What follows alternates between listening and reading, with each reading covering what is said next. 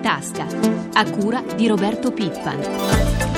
Buongiorno, buongiorno a tutti i nostri ascoltatori da Roberto Zampa. L'Europa è ancora in alto mare. Da un lato le difficoltà dei partiti greci di formare un governo, ora si parla di governo tecnico, dall'altro la sconfitta della cancelliera tedesca Merkel alle elezioni regionali sembrano aver ulteriormente peggiorato la situazione del vecchio continente e i mercati finanziari ne hanno naturalmente risentito in maniera pesante. Ne parliamo subito con il nostro ospite, l'economista Gilberto Antonelli. Buongiorno.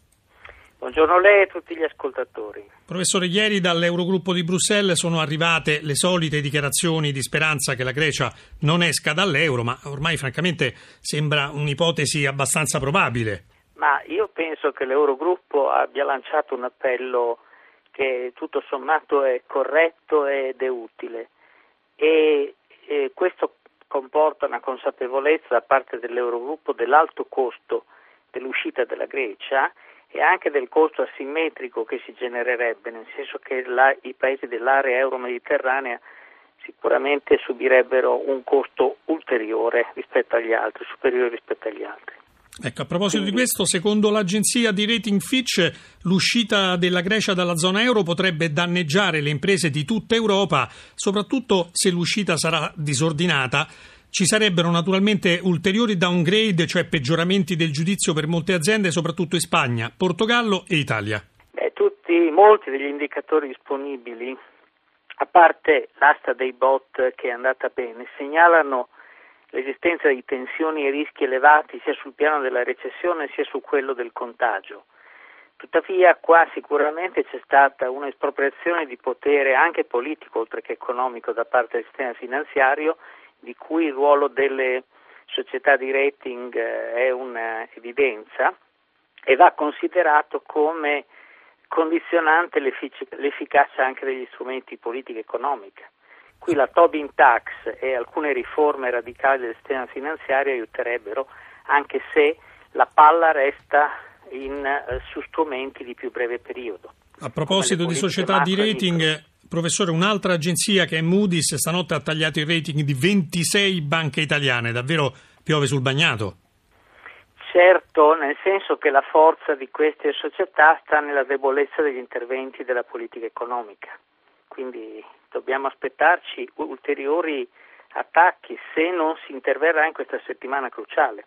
La Banca d'Italia ha fornito ieri due dati piuttosto inquietanti. Il debito pubblico a marzo è arrivato al record storico di 1946 miliardi di euro, mentre le entrate tributarie nel primo trimestre dell'anno sono scese dello 0,5%, ma a marzo, ahimè, il calo è stato peggiore, meno 3,6%. Sì, malgrado i rilevanti progressi sul fronte della finanza pubblica, la situazione in Italia sembra addirittura deteriorare ma anche qui eh, forse la soluzione va cercata in un mix di politiche comunitarie e nazionali di cui ci sono prospettive interessanti e aperte ancora, io credo.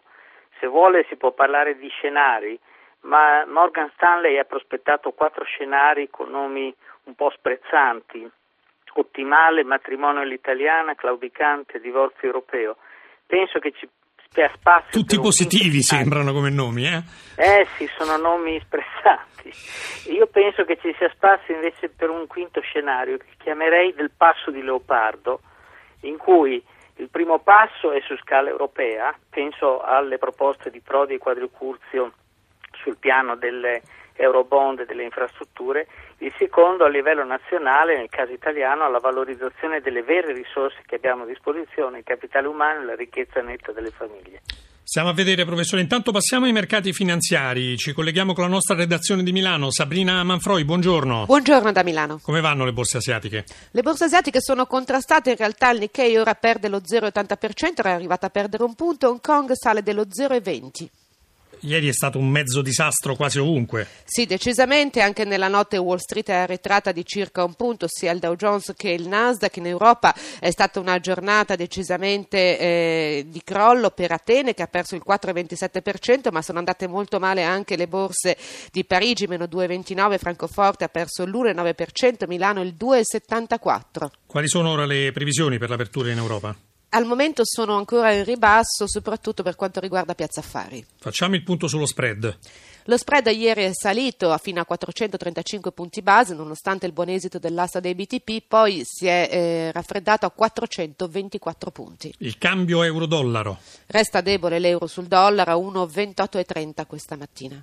Sabrina, ieri hai seguito l'incontro annuale col mercato finanziario del presidente della Consob, Giuseppe Vegas, no? che ha definito lo spread una dittatura che vanifica il principio del suffragio universale. Sì, esattamente. Vegas lo ha detto chiaramente ieri di fronte alla comunità finanziaria, presente anche il presidente della Repubblica Napolitano, ha definito lo spread un numero che sintetizza le nostre paure. Poi Vegas ha parlato anche della crisi che stiamo vivendo, definendo l'anno in corso un annus horribilis, ma sentiamo insieme un estratto. Affidare il nostro futuro a un numero costituisce anche un modo di abdicare i nostri doveri e lo spread, che dipende in sostanza dalle scelte di un soggetto invisibile, il mercato, attribuisce ogni potere decisionale a chi detiene il potere economico, nei fatti vanificando il principio del suffragio universale. Se si vuole evitare una ribellione con effetti autodistruttivi, bisogna guardare ai fondamentali economici e operare per renderli più solidi. Siamo a un bivio. Le politiche sin qui adottate si sono rivelate rivelati inefficaci. È giunto il momento di affiancare alle manovre di risanamento scelte che possano garantire una crescita stabile.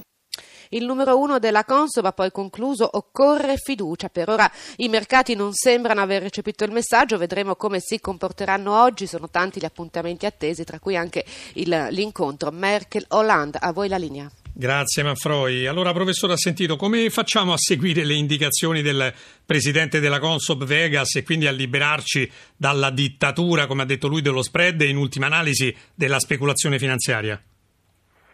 Ma eh, inquadrando questi, queste problematiche nella fase che sta attraversando l'Unione Europea e il nostro Paese, è, è come se si fosse esaurita una fase precedente per varie ragioni i leader politici, peraltro in trasformazione, non fossero in grado di avviare una nuova, vanno pressati sull'avvio di questa nuova fase e le azioni di riforma, pur necessarie e importanti, vanno accompagnate e precedute da azioni di politica economica a livello europeo e nazionale.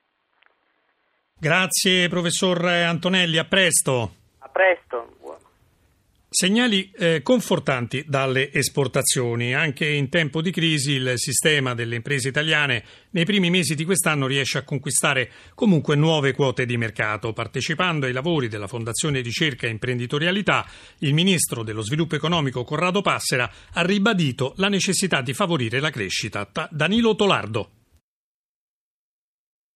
Crescita innanzitutto per combattere la disoccupazione, prima urgenza del Paese. A ripeterlo il ministro dello sviluppo economico Corrado Passera. Solo facendo ripartire la crescita sarà possibile ridurre tasse e debito pubblico. Tocca però anche alle imprese e alla finanza creare nuove opportunità di qualità, come spiega ancora il ministro Passera. Uno dei pilastri dell'agenda della crescita del governo e dei nostri ministeri in particolare è proprio legato alla nascita e allo sviluppo di nuove imprese. Il governo sta lavorando a nuove misure per aiutare le imprese, a partire dall'alfabetizzazione informatica. Le agevolazioni per le SRL semplificate, quelle che costano un euro per gli under 35, entro l'estate saranno estese a tutte le nuove imprese.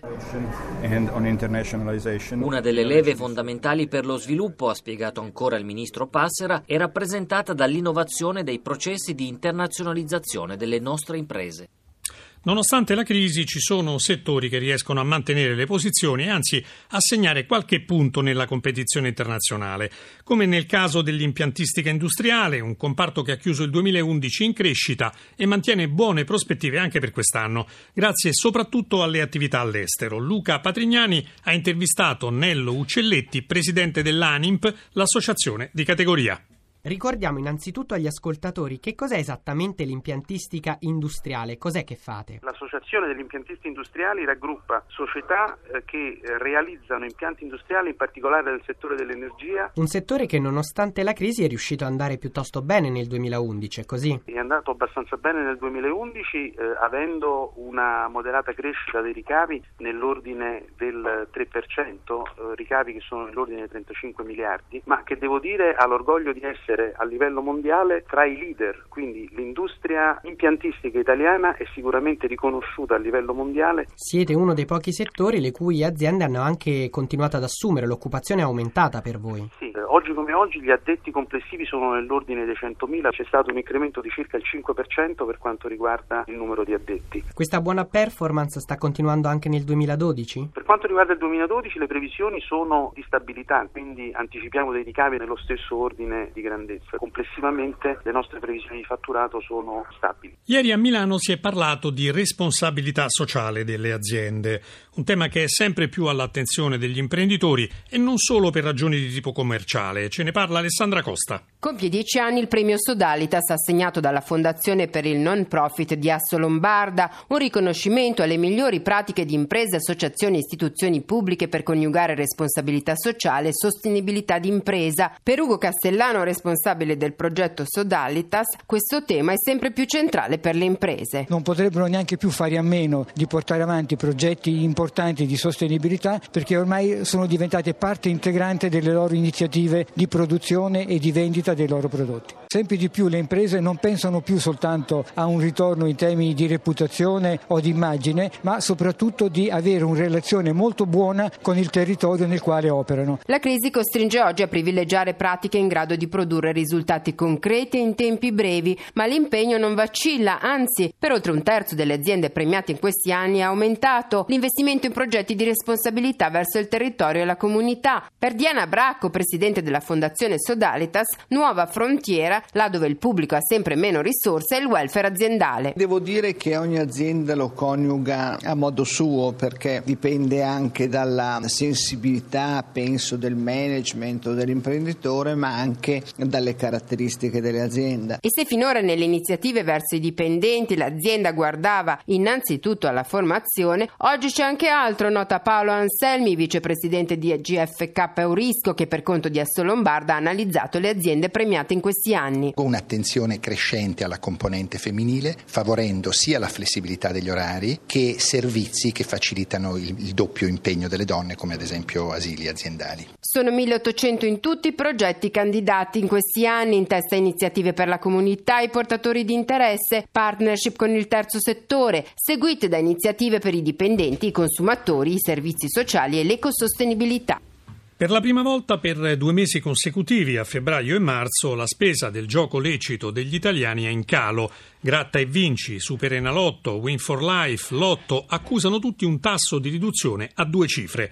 Un dato significativo anche per il fisco. Ne parliamo con il presidente di Confindustria Sistema Gioco Italia, che è la federazione dell'industria del gioco e dell'intrattenimento, Massimo Passamonti, intervistato da Gessomina Testa. Quali sono le cifre della filiera del gioco e quanto contribuisce al gettito erariale? La filiera del gioco rappresenta in Italia circa 5.800 imprese per un totale di circa 20.000 occupati direttamente e con un indotto di altre 80.000 unità, quindi con un impiego di persone che supera tranquillamente le 100.000 unità. È un settore importante che ha raccolto nel 2011 circa 80 miliardi di euro. Questi 80 miliardi è opportuno sottolineare che sono articolati in questo modo. L'effettivo giocato degli italiani sul gioco è di circa 17 miliardi. Questi 17 miliardi remunerano una filiera per circa 8 miliardi e i restanti 9 miliardi vanno all'erario. Quali sono i rischi del calo di questo settore? È evidente che la permanenza di alcune sacche di legalità fa sì che a fronte di incrementi delle tassazioni sul gioco le preferenze dei giocatori sono immediatamente rivolte verso offerte di gioco illegale. Per la prima volta nel 2011 il gioco illegale ha ripreso a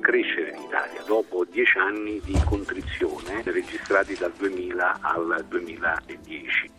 La pagina economica si ferma qui, ringraziamo Francesca Librandi per l'assistenza al programma. Linea di nuovo a prima di tutto. Una buona giornata ai nostri ascoltatori da Roberto Zampa.